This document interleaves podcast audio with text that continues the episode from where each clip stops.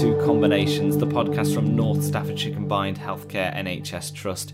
And this platform was originally designed so it can give a voice to whether that be staff, patients, or anyone that would like to get involved in our podcast. And today we're handing over the platform to our QI team, which is our quality improvement, and they're going to be shining a light on quality improvement. Jane, who's going to be hosting the podcast, has a guest on the show as well, and they're going to be talking about what they've done in terms of quality improvement. So I hope you enjoy combinations this week. So, welcome everybody. Um, thank you for joining me um, to listen to this podcast. I don't know whether you are um, cycling along on your bike, walking, in your car, in the kitchen doing your washing up, or at your desk eating your lunch. But wherever you are, thank you for joining us for this QI podcast today. Um, and it gives me great pleasure to introduce to um, you Vicky Washington from uh, Ward 2 at our trust, North Trust Combined who has shown incredible leadership um, in bringing to her ward and to the trust the recovery book. So a warm welcome to you, Vicky. Hello. Hi. Hi, hi, hi, good morning. It's morning when we're recording Yes, this. yes, good, good morning. It's, it's Monday morning, morning. So we're straight in at it on a Monday morning. Um, so um, uh, the listeners might know me, they might not know me. I'm Jane Beasley, the QI lead at the Trust. And we thought it would be good to record a series of podcasts where we share the great work that people are doing to try and um, see whether other people might want to take up these ideas. So today we're talking about the recovery book. So, Vicky, can you tell me a little bit about yourself and your role uh, introduce yourself to our lovely audience today. Yeah, so I'm Vicky. I am the ward manager of Ward 2, which is a male acute ward for those that, that perhaps don't know that don't work within this service. Um, I've been a ward manager on Ward 2 for just over two years. I've been in ward manager's post for around three years. Uh, I managed Ward 1 very briefly for a, a short period before almost coming home like a homing pigeon to Ward 2. So prior to having my little boy, I used to work on Ward 2. Ward 2 is where I started in the trust actually as a staff nurse and and then as a deputy manager and then I went away and had my little boy and then came back. Um, and it does feel like home. Like no matter where I go, I always I always feel like I'm I'm always sort of welcomed with um, open arms on Ward 2. So so yeah, I've been managing for two years on here now. Um, been through some ups and downs, shall we say, on here. But yeah, things yeah, things are good. Good. Oh, thanks, Vicky, for sharing that. I like the idea that you you've found your your true connection with the work. How many? Yeah, we get lots of ups and downs, don't we, in our work? And but if you have got that connection and it does feel like home, Yeah. uh, we seem to be able to weather it. so that's that's lovely to hear that. Thank you for sharing that. So tell me a bit about um, the recovery book and where did that idea come from? Uh, where did the drive come from for this for this book? Yeah, so like I say, you know, I came back to Ward 2 around two years ago and, you know, they were working really, really hard. There was a lot of pressure in the service and the team were working really, really hard, but we were struggling. Um, there was quite, you know, there was, I suppose, a theme in some of our patient feedback that patients weren't particularly engaged on the ward. Um, we'd had a couple of, you know, sort of serious incidents and, and that had become a theme through that as well, that people had liked to be more involved in their care, really you know there was a high turnover of staff and patients at the time and i suppose what what we decided is we wanted to strip it back really you know i suppose how how as nurses do you ever get the best out of your patients if you don't actually ask them what what they want really? And but it's very easy to lose sight of that particularly in in you know in a very pressured service. So we started to think about ways that we could creatively engage the patients really and that and that's how the recovery book was born. We wanted something as a staff team we wanted something that we we'd got to use something that we could evidence something that we you know we could physically hold and see but also that was important that the patients had that as well um, and yeah, so we we came up with the idea of creating something, something that could be joint worked on throughout the admission, something that had start, you know, when they came in right to the point of discharge. Um, and and it, it grew from there really. But I think what's key to it is that yes, this is an idea that we wanted, but it was completely co-produced by patients. So we we didn't make it. The patients essentially made it with us, um, the patient group at the time, and and here we are two years down the line with a, a fully embedded document that that that carries on through patients' journeys really. Hmm. So how did you how did you as a leader how did you move that forward and co-produce that? What actions did you take um, with your staff and with your service users? What was so what did you do? Gosh, it feels so so long ago now. Um, so right at the beginning, we had a lot of like almost focus group type sort of sessions with staff and with patients really, and got a couple of people that were really keen to be involved on board with it really. It didn't take a lot because actually, although yes, people are resistant to change all you know that that that's never going to go away. Actually everybody wanted to do something a little bit different. So it, it was it was easy to get people on board to the idea i suppose. So we held sessions with the staff and the patients and started to build on the idea started to develop something together. And then actually essentially what the staff team particularly did is they really then just started to own that themselves and then they'd share their ideas and we'd get the feedback and and it grew from there really i suppose my my job in that whole project was just to keep people motivated on it because you know it is hard. We are busy. We are an acute ward. We're probably one of the busiest acute wards as well. Um, it's very easy to just start on something on a whim and then just forget about it the following week because there's something something else coming along. So I suppose I just continue to steer it and keep the motivation up for it really. And and as the project developed and as we started to see the benefits of it you know really selling that to people that actually this work that you're doing is worth it even though it's going to take a lot longer than we we anticipated really. Mm, yeah.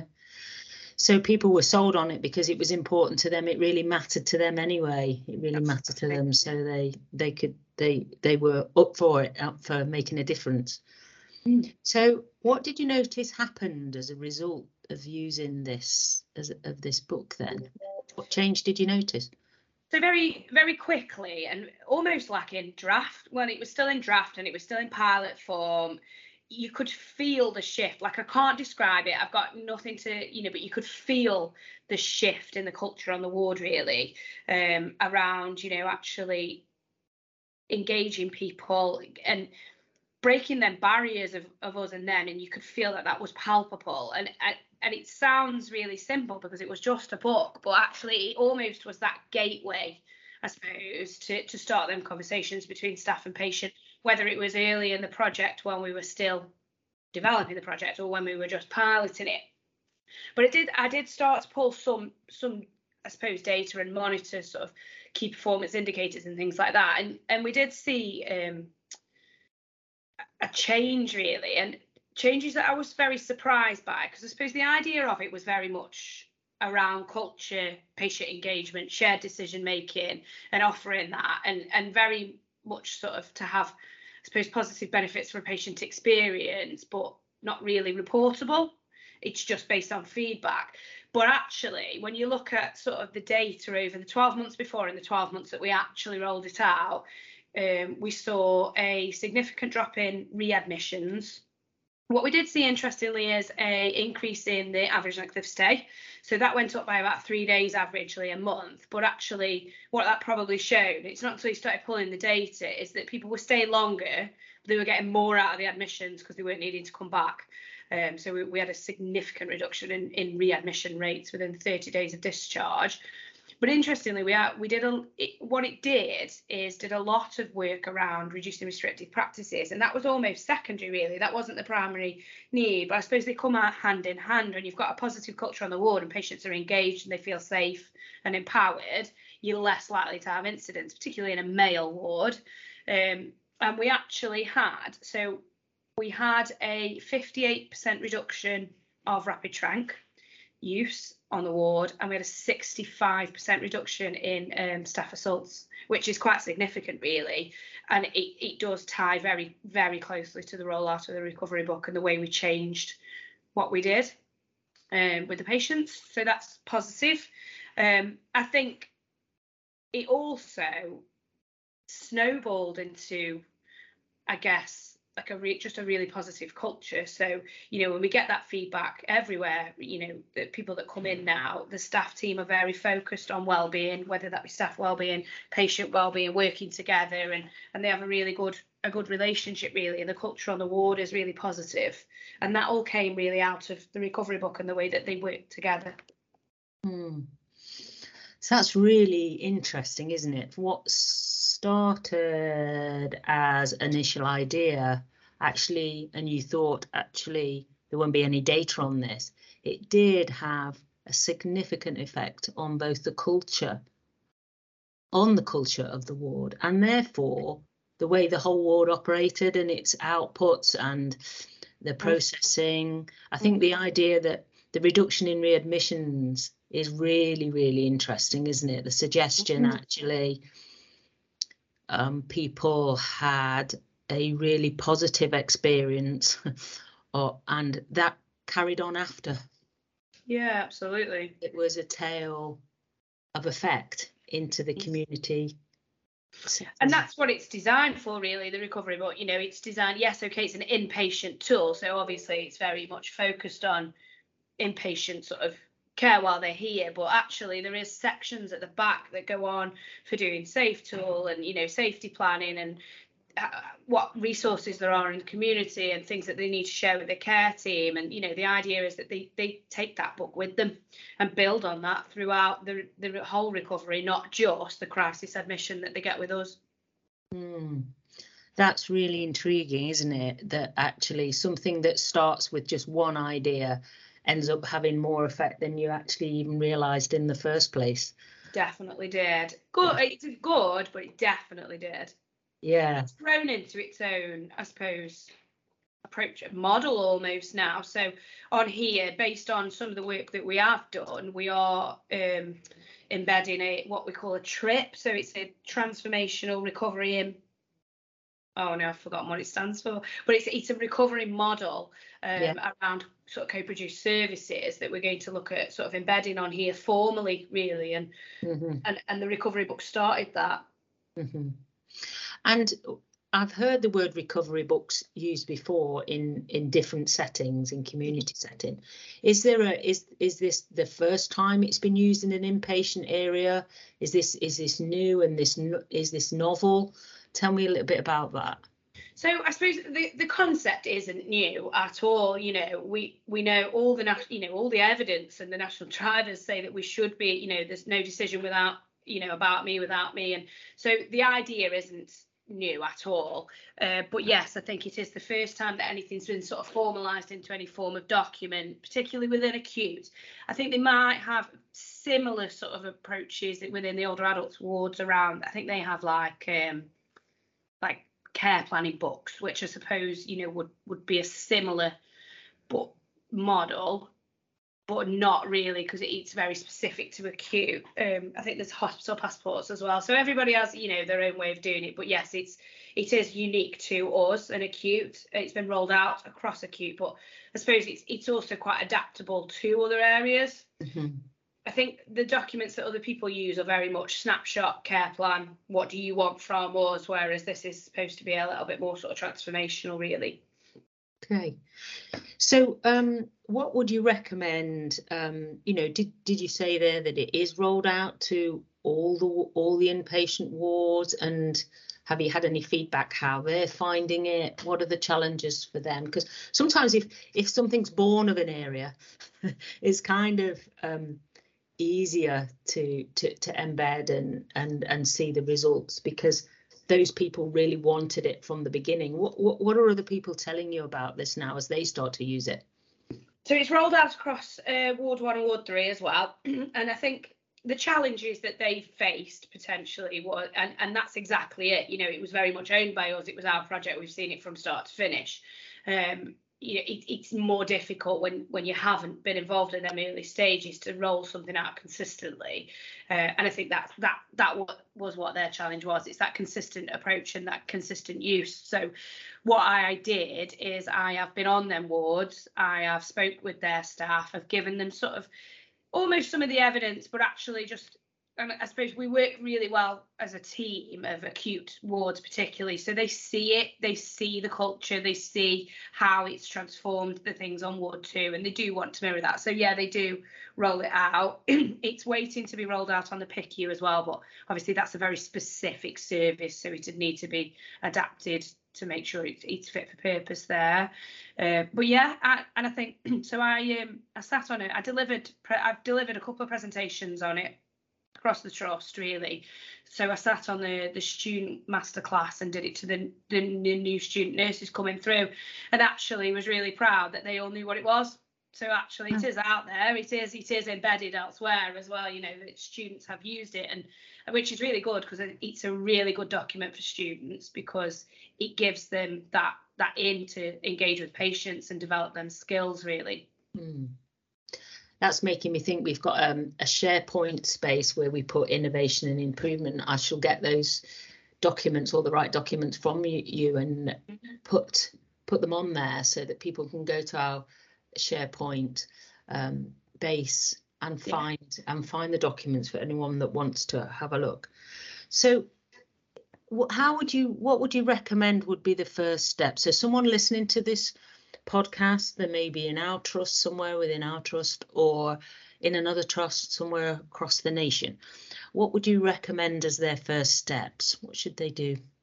Ooh, I think what would I recommend as your first steps? I think um, ask somebody that knows about quality improvement to help because we went blind for the first six months um, and we we learned as we went really around sort of how best to manage a quality improvement project. So I'd, I'd rope somebody in that knows what they're doing would be my, advice right at the very beginning. Um, but otherwise, I think just ask people, you know, get the people that you want to to run with your idea, get them involved, and that might mean that you have to adapt and change your idea to to fit. But actually, you know, more more heads are better than one, and you know everybody can see a, a, slightly different piece of the picture really. So bringing everybody together and everybody's views is is key before you even start. And my advice would be even though it feels really overwhelming at times because you think nothing's ever going to move forward it does. You should persevere because it does. And then you know two years down actually you have this massive you know project and approach to to nursing really that makes a significant difference to patients' lives, and that's what it's about, really. So there's a couple of key things there. Get some help from your QI team if you have one, and um, engagement and listening to staff and go where the energy is. Absolutely. Um, and say the energy yourself, which is really hard work. It's really mm. difficult sometimes, you know, especially in today's NHS services to stay motivated and stay focused on stuff that's above and beyond your role, really. Uh, but it's worth it though.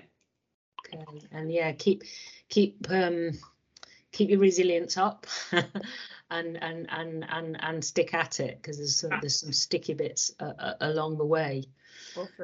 That's really interesting to hear about that and to give advice to others about leading these sorts of changes.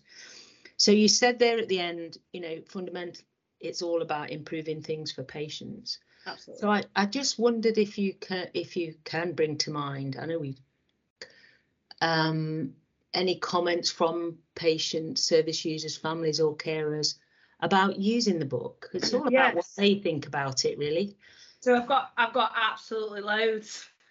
okay. um, the comments sort of written because obviously I collected a lot of data. So the, you know, outside of this, I mean, obviously we did it for the patients, but so we also submitted it for a Nursing Times Award and were shortlisted for a Nursing Times Award last year um, once the project was sort of up and running um, and, and showcased it really at um, the Nursing Times Awards in London.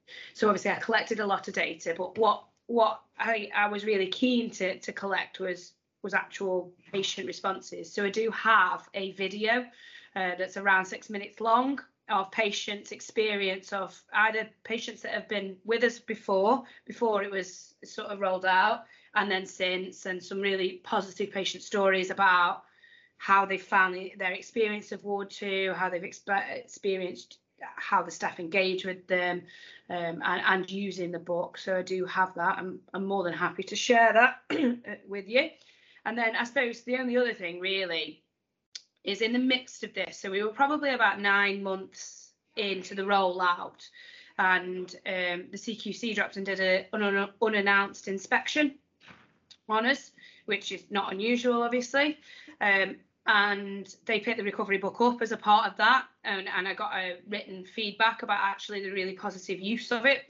Um, and and obviously it was still in, in draft and pilot form then, but you know they they really did see the value in it, and we are the first, I think, at least I think I'm right in saying this, we're the first service that got no areas of recommendations for improvement of practice in that uh, unannounced visit, and all they did was really talk about the the positive engagement we've got the recovery book. Wow, that's amazing, isn't it? That's absolutely amazing. So congratulations on being nominated for the Nursing Times Award. Um, that's a great accolade for you and your team. Definitely um, was.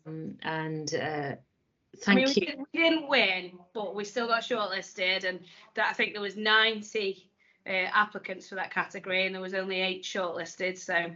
Yeah, yeah, amazing, amazing to get get to that Nursing Times Award event and to be able to to share that more widely. Actually, mm. and um, we have done then. So I've shared it with a couple of you know other trust leads, and you know they'll look at running with it something similar, really. So, um, thank you for that. I think you know, as an improvement leader, Vicky, you're clearly demonstrating uh, a, a, way forward to other potential improvement leaders within the trust around this project and other uh, potentials of areas improvement that they can see on their ward yeah. that they would like to take forward. I think mm-hmm. that's that's very inspirational to people. Um, so thank you very much for your time this morning.